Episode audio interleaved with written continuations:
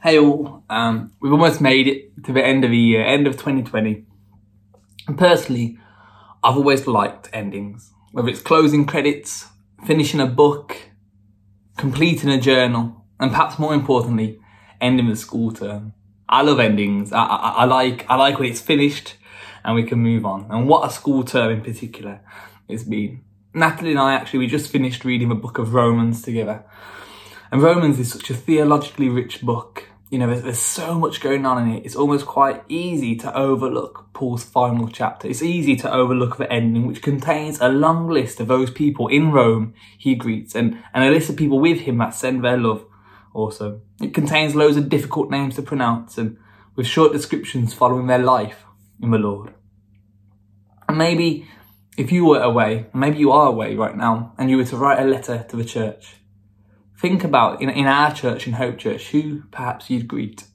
Who would you send your regards to, and what description would you put there of them? This list, um, you know, as I reflected on it and we prayed on it, it just reminded me that it shows that our faith is embodied in people in place. It's not kind of a metaphysical concept that doesn't have any application, but the gospel is rooted in communities. And, and Romans is Paul's, you know, theological essay, his, his, his discourse on the inbringing of the Gentiles. And it's interesting that as we read through that letter, the majority of names are Greek names, even names of Greek gods. Not that he was writing to Greek gods, people were named after the Greek gods. I feel like I should say that. And as we close this year, let's close as Paul closes his book with his letter to the Romans, encouraging and affirming the family of God. Beloved, we may not be able to be physically present with one another, but we can still greet one another, whether it's through writing, texting, a phone call. You know, there's, many different ways we can send our greetings, just as Paul did when he couldn't be there physically. And like I used to play at Christmas with, my family, with my granddad, many of you know him used to play categories. Sometimes it's called Stop the Bus. Um, essentially, what you do is you get like six different um, categories, and someone would say a letter, and you'd have to try and kind of find a unique answer to those. And I used to, I used to love playing it. And we'd always have Bible characters, and I used to try and memorize all the weird and wonderful names in the Bible just for this game. Um, what my favorite one in the Book of Romans is Rufus. Um, I think because he sounds like a dog. I think it's a cool name. Um, but our, our, faith is one that is founded in people, in, in concrete people, in solid communities. So I'm going to read. If you want to join me, it's Romans 16, um, verse 1 through to verse um, 15, 16. So, I commend to you our sister Phoebe, a servant of a church of Kentria, that you may welcome her in the Lord in a way worthy of the saints, and help her in whatever she may need from you. For she has been a patron of many and of myself as well. Greet Prisca and Aquila, my fellow workers in Christ Jesus, who risked their necks for my life, to whom not only I give thanks, but all the churches of the Gentiles give thanks as well. Greet also the church in their house. Greet my beloved Epaenetus. I'm gonna, I'm gonna struggle with these, I'm sorry. Who was the first convert to Christ in Asia. Greet Mary, who had worked hard for you. Greet Andronicus and Junia, my kinsmen and fellow prisoners, for they are well known to the apostles, and they were in Christ before me. Greet Ampliatus, my beloved in the Lord. Greet Urbanus, our fellow worker in Christ, and my beloved Stachys. Greet Apelles, who is approved in Christ. Greet those who belong to the family of Aristobulus. Greet my kinsman Herodion, Greet those in the Lord who belong to the family of Narcissus. Greet those workers in the Lord, Tryphena and Tryphosa. Greet the beloved Persis, who has worked hard in the Lord. Greet Rufus, chosen in the Lord, also whose mother, who has been a mother to me as well.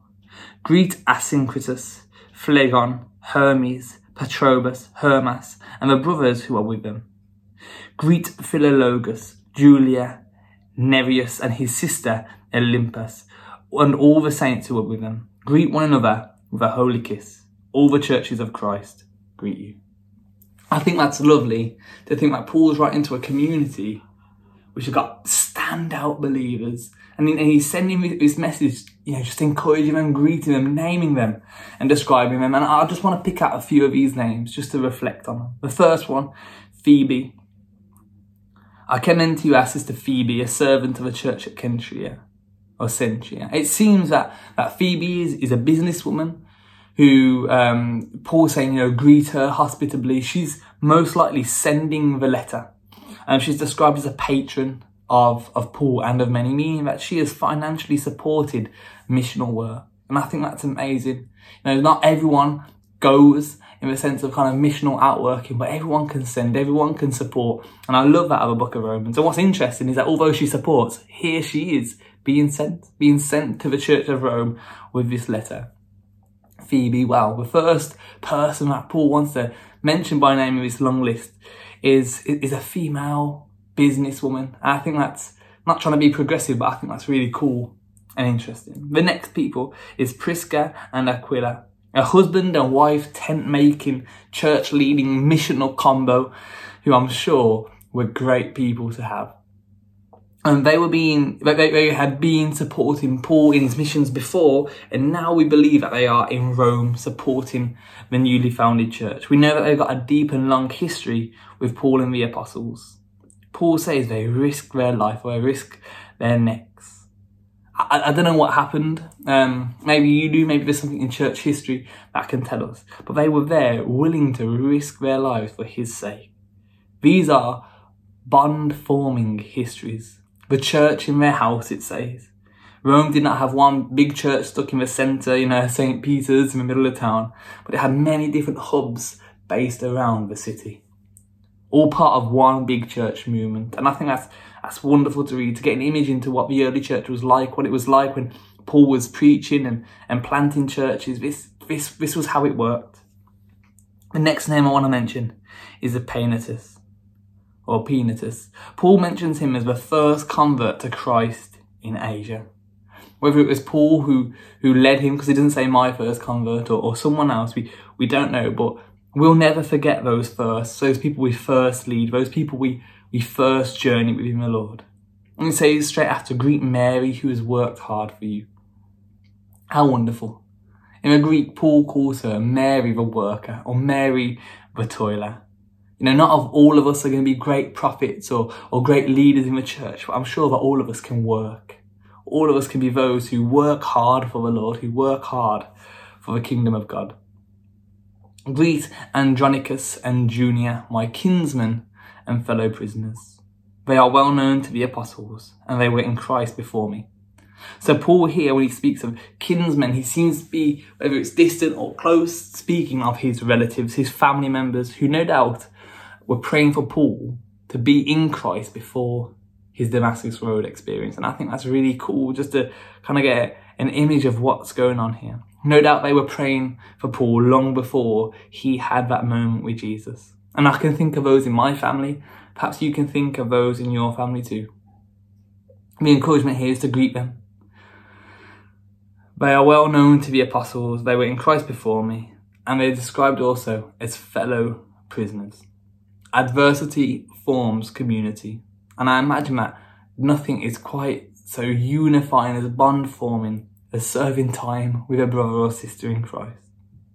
As I said, my favourite name now, greet Rufus, chosen in the Lord, also his mother, who's been a mother to me as well. I know the church that we're part of, Hope Church, is a church full of mothers who've been a mother to me as well. And the maternal hospitality of a church is a distinctive feature of a bride of Christ.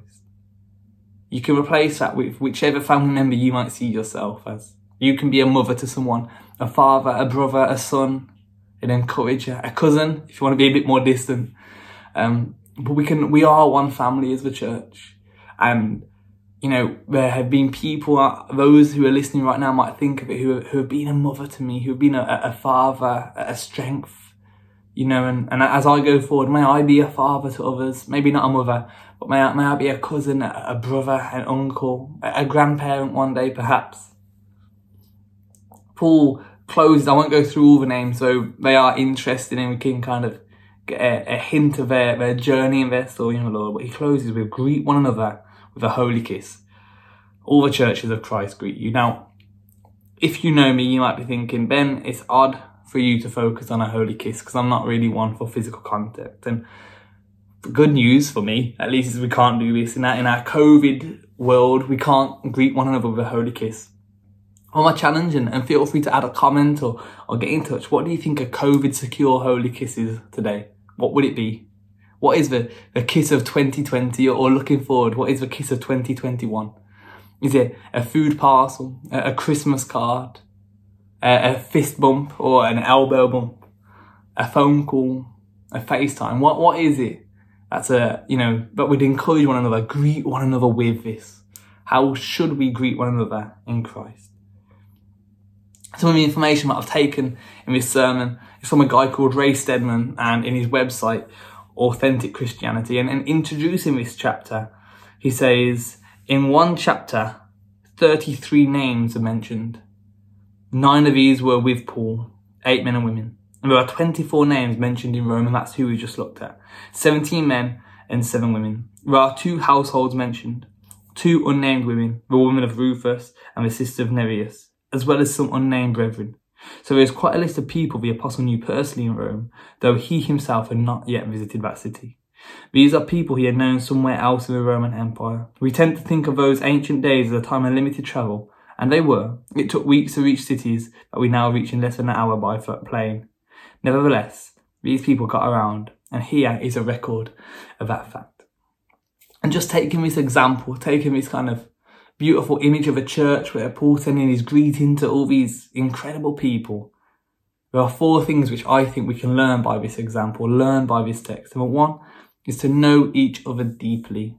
To elaborate on that, Paul clearly, whether he'd met some of these people or, or, just met them in passing, he knew them deeply. His, his descriptions kind of got straight to the heart of who they are. And I know that's something that we've focused on in the past few years as a church to, to get to know each other, to form deep and lasting relationships. Let's get to know each other deeply. Aren't? When we spent time at IBTI, the Bible College, living with someone was how we got to know someone. And I'm sure that Paul being a prisoner with these people, he got to know them deeply. He really got to know who they are as individuals and who they are as a community. The second thing that Paul did was he experienced life with others. As I mentioned about, you know, spending time with someone inside or, you know, risking their necks for my life, being a mother to me. This is about experiencing life with others. And what I I love about the church is how, you know, times change, but we as a community, we, we experience those differences together. I'm, I'm sad not to be with you around Christmas right now and around the new year, but we will experience life together, whether it's deaths, births, baptisms. As a church, we are going through life together and we all live different individual lives in terms of of our work situations, but that's why it's so important to come together, not just on a Sunday, in the midweek, in, in the in the small communities, just to just to experience with one another and just to go, wow, you know, is is that what you're going through? I think as well when we did the Spanish mission trip those years ago, that's an important part of experiencing life together. And we don't we don't need um, to fly across um, Europe in order to experience life together. We can do it in the small and we can do it in the often. Whether it's going for a walk with one another, whether it's a FaceTime, whether it's just talking to someone about their TV show that they like, you know, we, we can experience life together and become a stronger community through that. Third thing that Paul does is he builds others up with his words. Paul, in his letters, wrote some harsh comments. Not necessarily in the book of Romans, but in other books of churches. He was not afraid to say what needed to be said.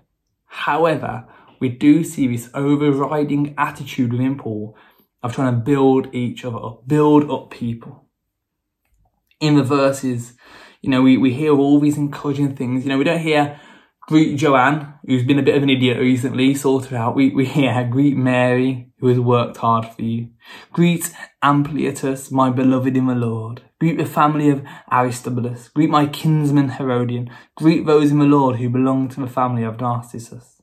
Greet those workers in the Lord. We hear very encouraging positive things. And this is not to say that we should therefore negate or get rid of any kind of encouragement in terms of challenge and correction and rebuke. I don't think Paul was afraid of that. But in greeting people in the end of this message, at the end of this year, let's encourage and build up.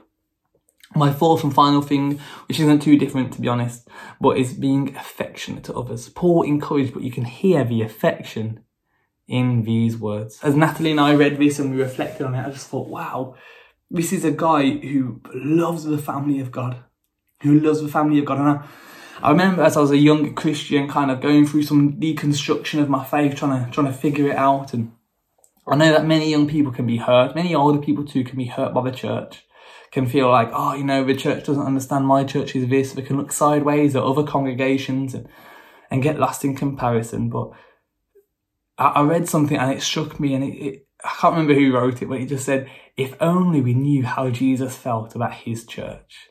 If only we knew and I think the reality is we can often be critical of a church and no church is perfect. You know, I'm, sure there's things that you want to suggest that the leadership do differently in whatever church you're part of. I'm sure even a beautiful church in Antioch wanted to suggest difference, um, different ways of leading for their, their pastors. But the reality is that Jesus loves his bride so deeply. The big church and also the small churches as well, the little church, the the local congregation. And Paul writing as a, as a pastor, as an apostle, was just so affectionate. You can hear the love in his words as we go through them. Greet Prisca and Aquila, my fellow workers in the Lord, who risked their necks for my life, to whom not only I give thanks, but all the churches of the Gentiles give thanks as well. Greet also the church in my house, my beloved Epaenetus, who was the first convert. Greet Mary, who has worked for you, and I can go on, but that, that phrase, that word, beloved, for one who is loved. And I think if we don't have this attitude towards the churches, towards the, the people of God, then something's missing in us. The Holy Spirit will cause you to have the same desires as Christ has, and his desire is one for the church. I remember reading actually a, book by Andy Crouch called Culture Making. I think it's from him. I might be giving him credit where it's not due. And um, he speaks about the, the genealogies in, in the Old Testament. Um, I imagine you can think of it particularly in Numbers, where there's just kind of this list of name and name and name and name. And in our quiet times, where we're kind of conditioned to think that the Lord's going to speak to you in, in every verse, that can be quite dry. We can read it, we can go, you know, this person, son of this person, son of this person. It can be like, you know, Lord, where, where's the Spirit in this? But he, he wrote, and I found it quite interesting, he wrote that these genealogies, these lists of people are like God's baby photos of his people. And I thought that was interesting. In the same way that, you know, when, when, when two new parents have a child, they'll take all these photos and they'll, they'll go to the extended family and they'll show them. Today they'll put them all on Facebook. And I can't lie, you know, most babies, newborns, they look like potatoes or like little pigs in blankets. And they're, they're not particularly the most beautiful photos, but to the parents, they're incredible to the parents, it's like, wow, this is, this is the formation of our child. And the people of God today, the church, that is God's child, that is who he is rearing and creating and, and renewing for his purposes. And so as we, we look to these lists, it's incredible, you know, the, the historical fact of the, the early church formation and, and the people and Paul's missionary journeys and who he's writing to and where he wanted to go.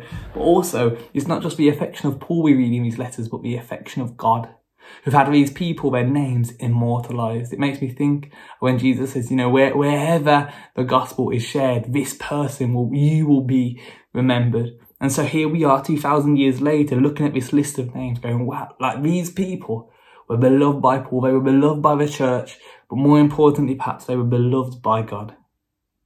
It's believed actually that Paul hadn't even visited the, the Church of Rome yet at this point when he wrote the letter, as I read him a quote earlier. Others argue that both Paul and Peter founded the church, so they'd have some sort of knowledge of it.